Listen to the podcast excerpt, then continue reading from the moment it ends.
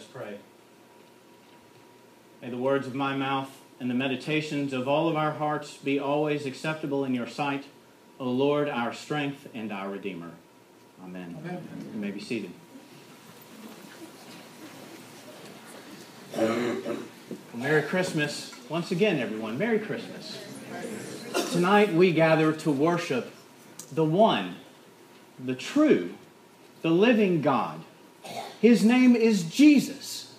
He is the Messiah of God. He alone is God, and there is no other. And the good news that Christians declare on this night is that God in Christ Jesus, He has come to set us free. He's come to set us free. Or to be more specific, He came to set you free. And He came to set me free. And what are these freedoms that we receive through Jesus coming into the world?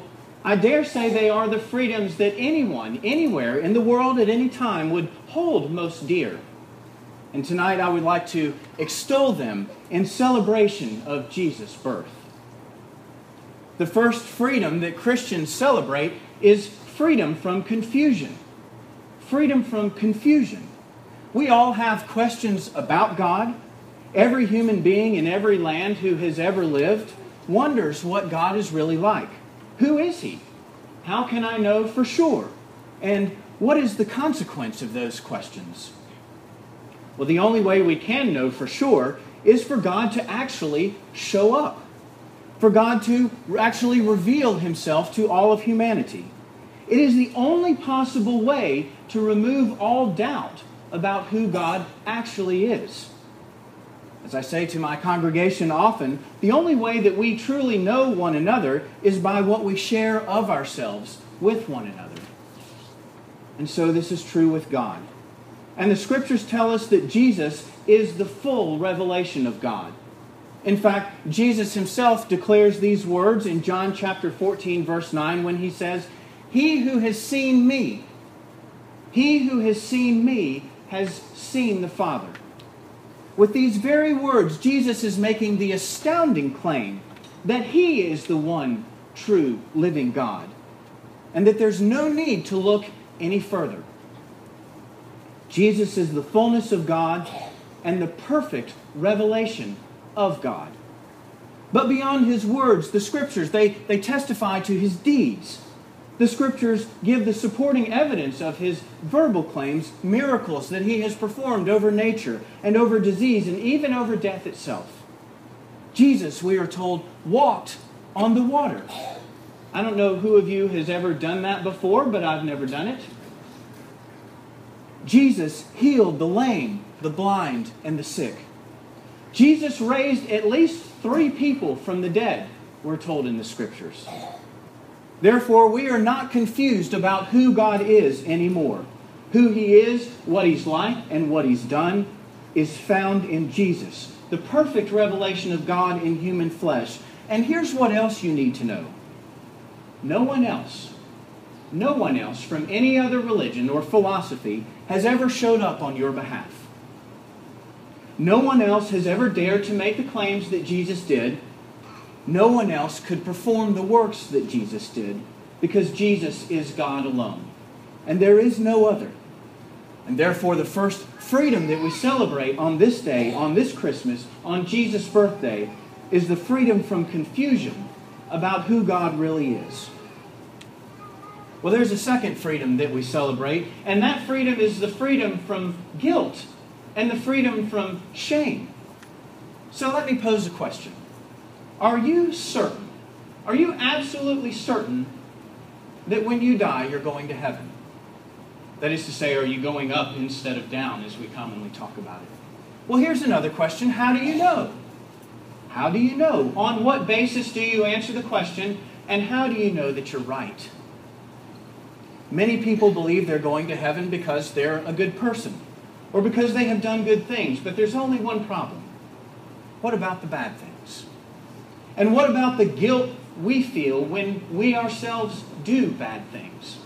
And what about the shame that we carry when we ourselves have done bad things? And more to the point, What do you think God should do about those things? You see, here's the thing. Every other religion will tell you this, that we're the ones who have to get it right in order to get to heaven. That God, whoever that God may be, has given us laws, whatever those laws may be, and that we must keep those laws during our lives. And here's the worst part. The worst part is that you're left wondering whether or not you got it right until the bitter end. Did I do enough good to outweigh the bad? Well, how will I know? Where is the cosmic scorecard that tells me? Friends, that's, that's a horrible burden to bear if you think about it for just a minute. That's a terrible weight to carry around. Christianity has exactly the opposite message. But we Christians know that we can't keep the law. God has given us a law. We can't keep it. And so the good news that we find in Jesus Christ, the freedom that we have in Him is this, that we don't have to wonder or wait to find out whether or not we got it right.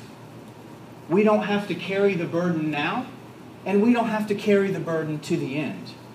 For the same God who clears up our confusion about who He is, is the same God who can clear and clean our conscience. Jesus speaks these words to us in Matthew eleven twenty-eight. Come to me, all who are weary and heavy laden, and I will give you rest. And Saint Paul cries out in Romans chapter eight, verses three and four, for what the law was powerless to do because it was weakened by human flesh, God did by sending His own Son in the likeness of sinful flesh. He became the sin offering for us. And so He condemned sin in the flesh in order that the righteous requirement of the law might be fully met in us. And again in Paul's letter to the Galatians, the law was our schoolmaster to bring us to Christ, that we might be justified by faith. And finally in Galatians two sixteen, a man is not justified by works of the law, but by faith in Jesus Christ. You see, the simple fact is this. You and I, we simply can't keep the law.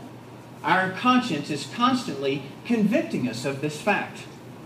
And God is right to issue His just judgment against us because of it. But the true miracle that begins at Christmas is this, that Jesus has come to take that burden from us.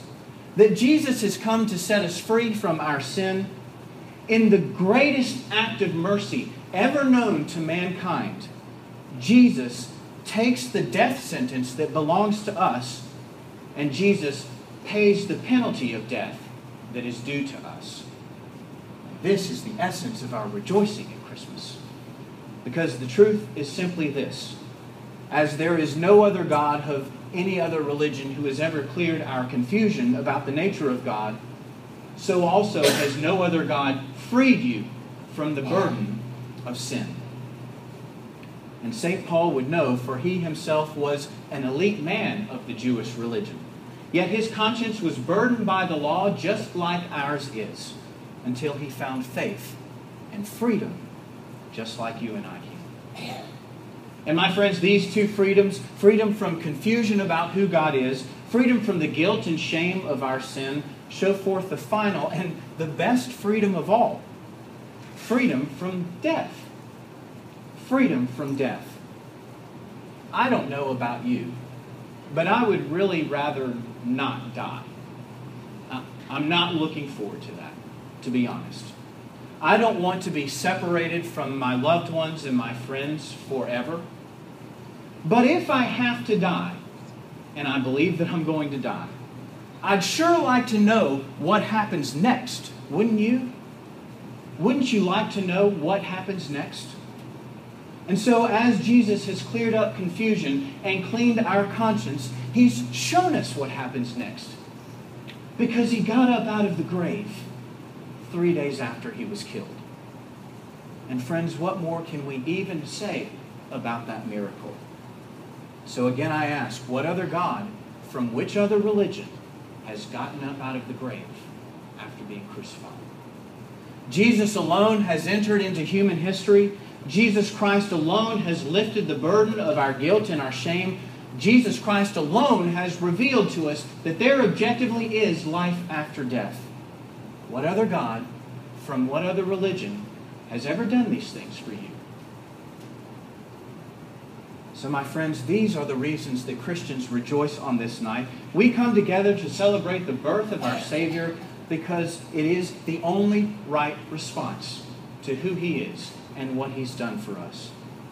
So as I draw to a close, I thought I would share with you some of the responses that humans have had throughout history, what others who have become Christians themselves have said about this Jesus.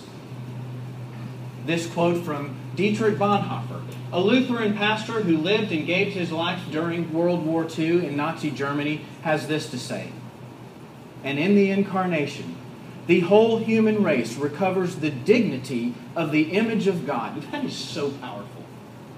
"Henceforth, any attack on even the least of men is an attack on Christ, who took the form of a man and in his own person restored the image of God in all that bears a human form."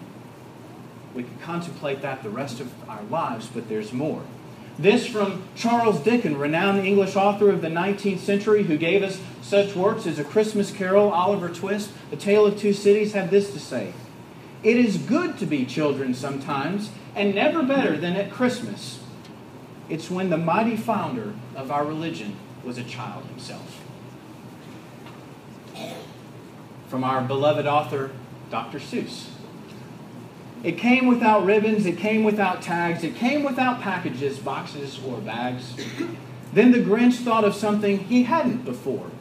Maybe Christmas, he thought, doesn't come from a store. Maybe Christmas, perhaps, means a little bit more." And in like fashion, this from theologian and philosopher G K Chesterton: "When we were children, we were grateful to those who filled our stockings at Christmas time. Why are we not grateful to God for filling our stockings with legs?" I love that. From Anglican theologian J I Packer: "The Almighty appeared on earth as a helpless human baby, needing to be fed and changed and taught to talk like any other child. The more you think about it, the more staggering it gets. Nothing in fiction is so fantastic as this truth of the Incarnation." My friends, it is a terribly tragic truth to think that the tender flesh of this Christ child, born of the humble virgin, will one day be torn to shreds by the very hands of humanity that He Himself has made. Could you mothers and fathers imagine your children walking this path? Yet it must be this way for the salvation of the world, for this is the path our Lord Himself did walk, to give us this Christmas and our Easter celebrations.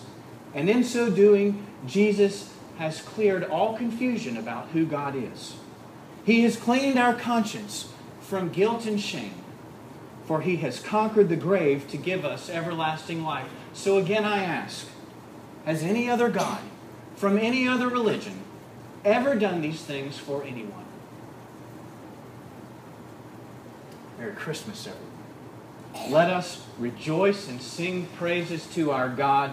For unto us a child is born, unto us a Savior is given, and we shall call His name Jesus.